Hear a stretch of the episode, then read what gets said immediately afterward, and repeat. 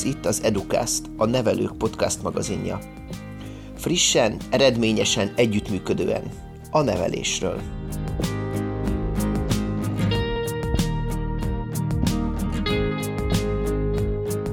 Szeretném bemutatni a kedves hallgatóknak Tuzsorné Fekete Évát, ő egy elkötelezett általános iskolai tanárnő.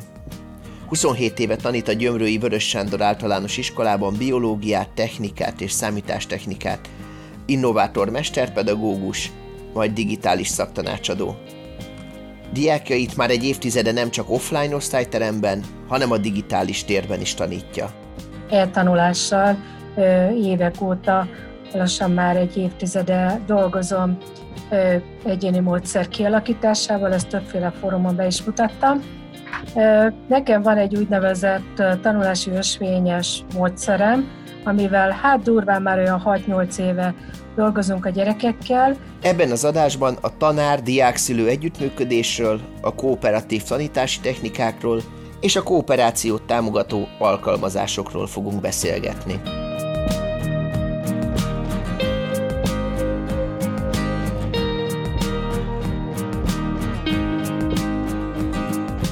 Tulajdonképpen amiről, amire fókuszálnánk, ugye azok a kooperatív elemek, akár a tanárok közötti kooperációra jó példákat, akár a tanulók közötti kooperációra, vagy a szülők és tanárok közötti kooperációra szeretnénk fókuszálni ebben a beszélgetésben. Hát először is magát a, a technikáját elmondanám, hogy hogyan zajlik nálunk, Rendben. és utána pedig kitérnék akkor ezekre a kérdésekre.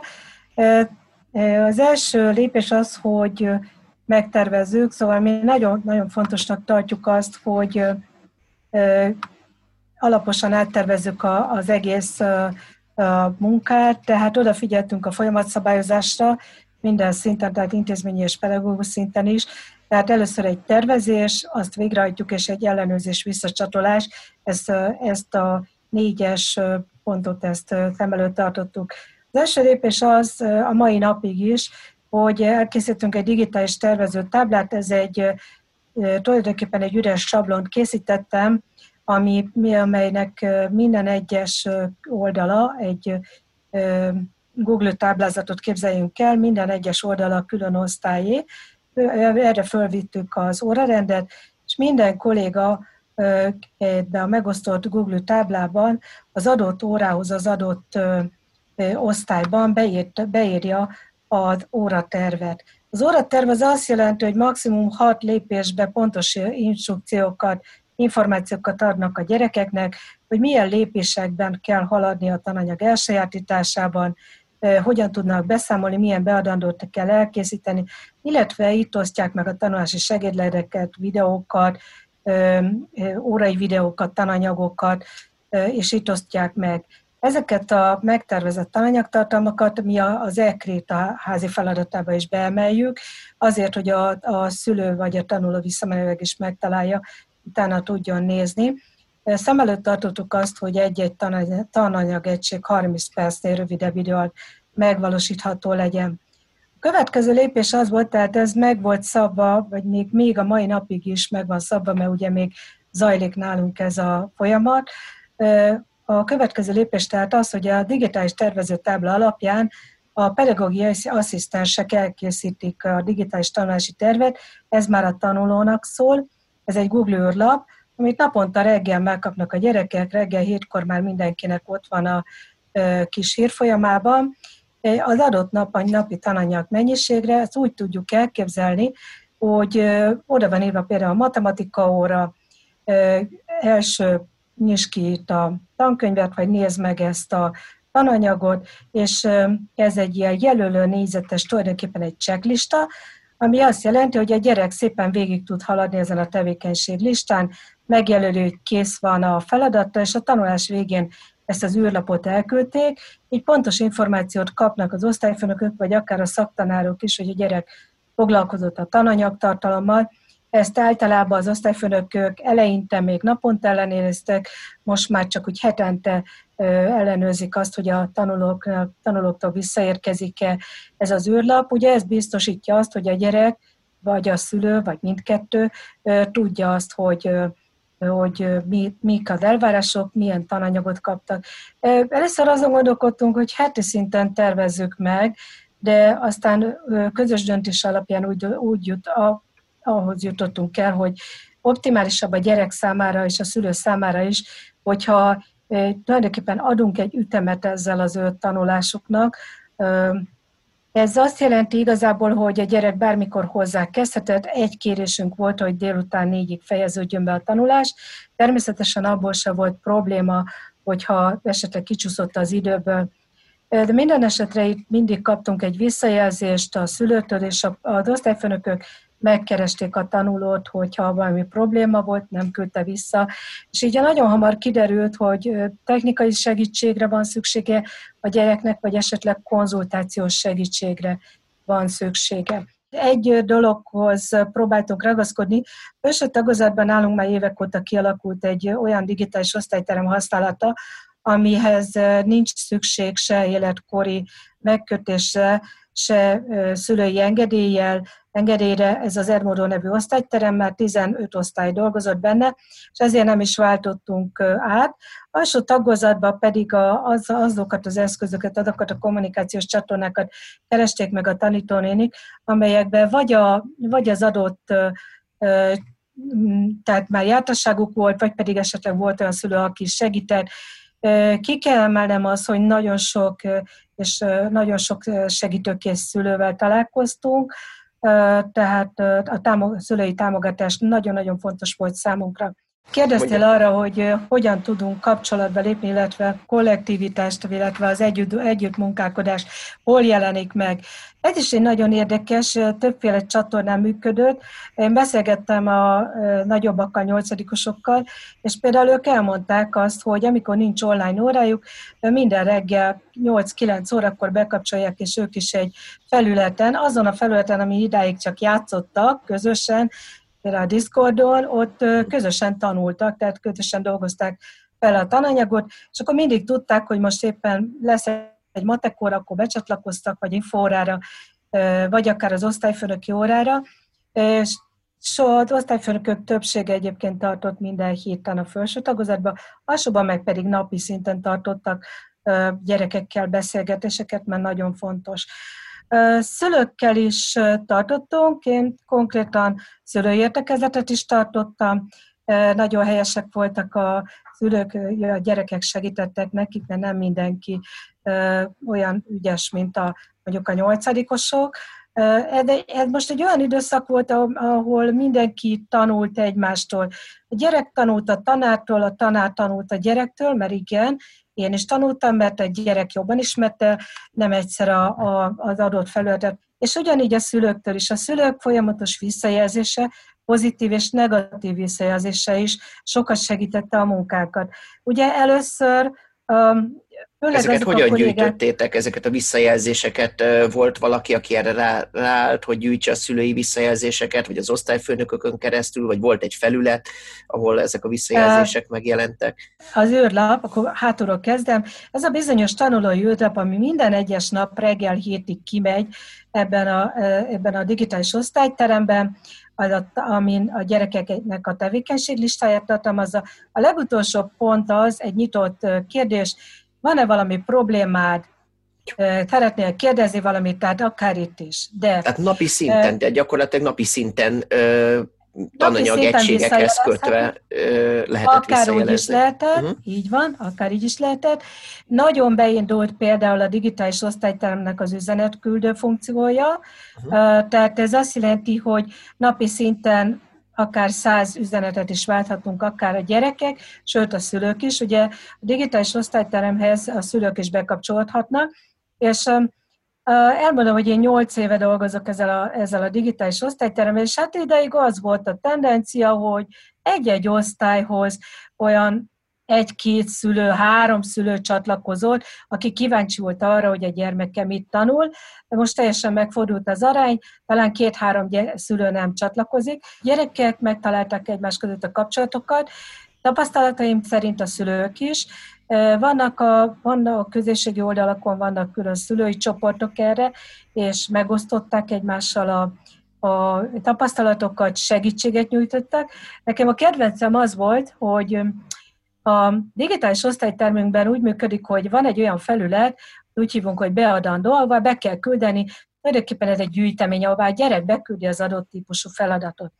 És az egyik ötödik osztályban az egyik anyuka megunta, hogy már a harmadik videót teszem föl, a tizenötödik kérést írom, hogy, hogy légy szíves oda küldjed, mert hogy a hírfolyamban nem fogjuk megtalálni, és készített egy, egy komplett jegyzetet ahhoz, a többiek számára, hogy hogyan kell ezt csinálni. Tehát én azt gondolom, hogy nagyon, nagyon támogatták a, a szülők is itt egymást, és, és ezzel tulajdonképpen a mi munkánkat is könnyítették. Ami nehézség volt igazából, én azt látom a kollégáknál, hogy belőni azt a tananyag mennyiséget, amit a gyerek 30 perc alatt el tud sajátítani.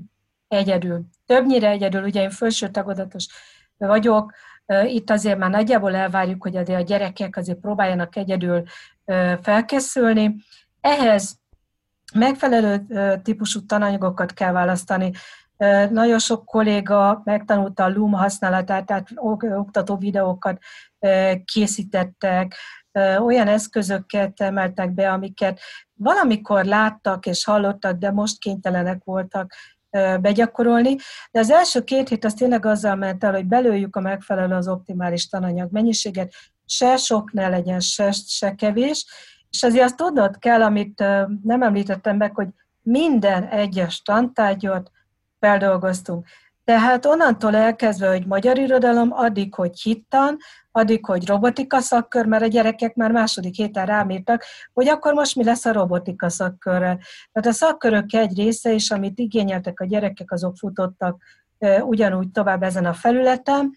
Az online órák főleg konzultációs segítségkérési felületek voltak, illetve például azon mutattunk meg, magyaráztunk meg egy-egy feladat megoldását, és egyébként pedig nagyon sokszor a gyerekek önállóan tanultak, de természetesen folyamatosan rendelkezésükre álltuk.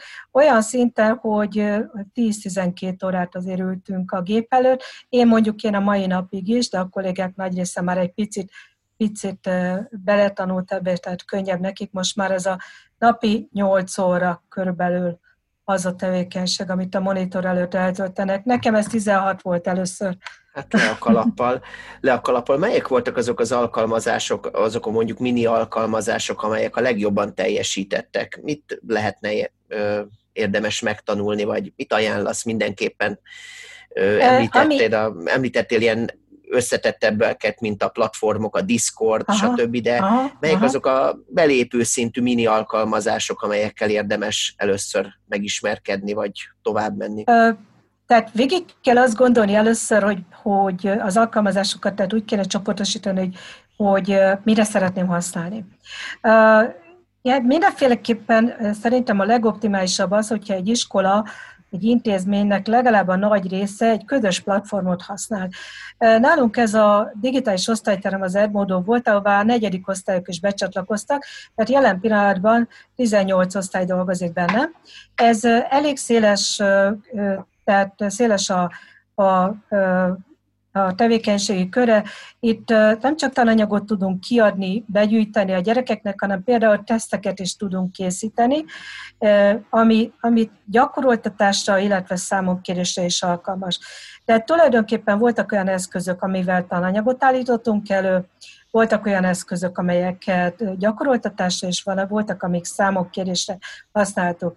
Tehát tananyagot állítottunk elő, például a Loom nevű videó alkalmazással, képernyő videókkal megjelent menet közben, és nagyon sok kolléga és a gyerekek is megszerették az okos tankönyvet. Mi Office tankönyvből dolgozunk, és ennek egy most már nagyon jól használható felülete lett az NKP-nek a honlapja. A mai napig is komplett tananyagokat tudunk ott összeállítani az óráinkra, a tananyagkiadás, videó, a gyakoroltatás, és egészen a számonkérésig bezárólag, tehát például ez egy nagyon jó helyszín. Akik nem tanítanak okos tankönyvből, én még azoknak is ajánlanám, mert érdemes megnézni, mert nagyon jó tananyagok vannak, tananyagtartalmak, feladatok, applikációk vannak benne. Számonkérésre gyakoroltatásra és számonkérésre már közismert eszközöket szívesen használják a kollégák, például a Learning Apps-os feladatokat, Quizzes, Quizlet tehát használtuk gyakoroltatásra. Ezt elfelejtettem mondani, hogy menet közben nekünk volt több ilyen kis workshopunk, online workshopunk, ahol a kollégáknak megmutattam olyan eszközöket is, amit az online térben is tudnak használni. Így például online órán használtuk a quizletet, a quizist, akkor kahutoztunk például, tehát ezek gyakoroltatásra, szórakoztató, motiválós gyakoroltatásra is alkalmasak, a gyereknek, hogyha azt mondjuk, hogy figyeljetek, most az online órán fogunk kvizetezni, vagy autózni, akkor már szívesebben jöttek. Támon kérésre szeretjük a szokratívot, mert viszonylag letisztult, jól lehet benne letárolni az anyagokat, de gyakoroltatásra is alkalmas eszköz. Az, a sutorit használták a, gyere, a kollégák tananyag összeállításra, kiadásra, és nagyon szeretjük igazából a Google eszközöket, ez alatt értem itt a, akár ilyen kooperatív tevékenységhez a Google-nek a prezentációk készítését, készítő részét a Google diákot, ahol egyszerre több gyerek tudott dolgozni. Konkrétan én informatikából használtam a gyerekekkel, készítettek így adott természettudományos témából, természetvédelemmel kapcsolatos prezentációkat, ahol nagyon kellett figyelni, és együtt kellett működni ahhoz, hogy egységes munkát tudjanak kiadni. Azt említetted, hogy egy webináriumra fogsz ma délután menni a beszélgetésünk után. Mi ez a webinárium, és hogyan illeszkedik be a te jövőbeli terveidbe? Ideig is dolgoztam egyébként a Tempusszal, a Tempusznak a eltének egy alapítvány, ad alapítványa, egy olyan tanárképzési úgynevezett mókja volt, már kettő, tavaly is volt meg idén is, ahol én a tanulási ösvények, tehát az önálló tanulási utak kialakításával foglalkozó modul tananyagát dolgoztam ki, illetve hát tavaly olyan durván 300, most idén 180 kollégát segítettem, támogattam, mentoráltam, facilitáltam a, a, a idő alatt, és most a következőbe, tehát a nyaram erre fog elmenni, de van egy olyan tervem, hogy, hogy digitális tananyagokat alakítsak úgy személyre szabott digitális anyagokat, ezzel azt értem, hogy a gyerek önszabályozott tanulását támogató tanany, formában dolgozzam föl a tananyagaimat. Én biológia és informatika a fő tantárgyam, amit tanítok, és most jövőre ötödikes természetismeretes be fogok tevékenykedni. Egyrészt ugye új lesz a NAT, szerint is, meg, meg az egész, tehát a tananyagtartalom is, meg új eszközöket akarok kipróbálni. Na és ehhez fog nekem segíteni ez a, ez a program. Um, ez a, ez a Geniali egy, egy nagyon érdekesnek ígérkező prezentáció, illetve ilyen szabaduló szobákat lehet csinálni, tehát abszolút a tanulási folyamatot lehet vele támogatni. Annyit még szeretnék kollégáknak javasolni. Keresek a, a, egyrészt az online csoportokat. A Facebookon rengeteg olyan módszertani csoport alakul, ami egy-egy témával foglalkozik. Érdemes felkeresni. Rengeteget tudunk egymástól tanulni. Én is Például ott melyek a te kedvenc csoportjaid? Ezt Ó, oh, rengeteg van, rengeteg Mi jut van. először az eszedbe? Melyik jut először az eszedbe így? Kapásból? Hát a DTH-nak is szeretem a csoportját, IKT, most hirtelen, hirtelen, hirtelen a tankockásokat is nagyon szeretem, gamification-t is, ugye én úgy értékelem a gyerekek munkáját, tehát azt is nagyon szeretem, IKT módszertani csoportok, a Vakelet, ez a Geniali, ez most erre fogok elmenni, ez egy nagyon jó kis program, Quizlet, Quizis, WordVan-nak is van saját uh, saját csoportja. Érdemes elindulni ilyen irányba, ha online, online tanári szobákat keresünk, ott is rengeteget találunk. Én azt gondolom, hogy egy, egymástól nagyon sokat lehet tanulni. Érdemes megkeresni ezeket a konferenciákat, én ha lehet nem hagyom ki az ilyen mozertani ikt és konferenciákat, és a, és a webináriumokat. A webináriumok kényelmesek otthon ülve, végig tudod hallani, és hogyha az ember egy, egy munka közben is végighallgat egy, egy webináriumot, én nekem még nem volt olyan webinárium, ahol legalább egy ötletet ne hozott volna, amit már akár másnap is tudok használni. Én mindenféleképpen azt gondolom, hogy, hogy érdemes napra kész lenni, kell is napra kész lenni, mert most már egy olyan, olyan világot élünk, amikor, amikor fel kell készülnünk arra, hogy, hogy bármi a tapasztalataink szerint bármi következhet. Mindenféleképpen azt mondom, hogy, hogy legyünk nyitottak a világra, nem kell százszerzelékon teljesíteni, mert olyan nem létezik, viszont próbáljunk.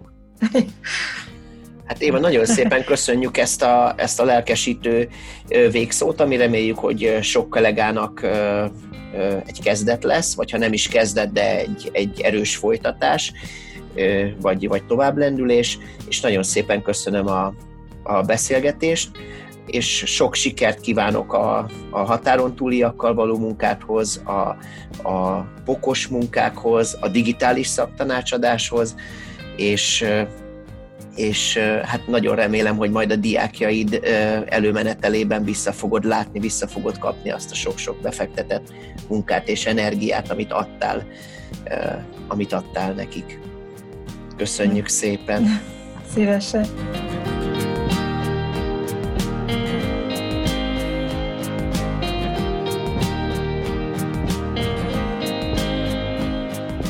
Köszönjük hallgatóink figyelmét! Reméljük, hogy az Educast mai adása segít majd frissebben, eredményesebben és együttműködőbben tanulni. A műsorban elhangzó információkhoz hivatkozásokat találhatnak a podcast leírásában. Köszönjük szépen, nagyon reméljük, hogy minél hamarabb találkozunk. A viszonthallásra!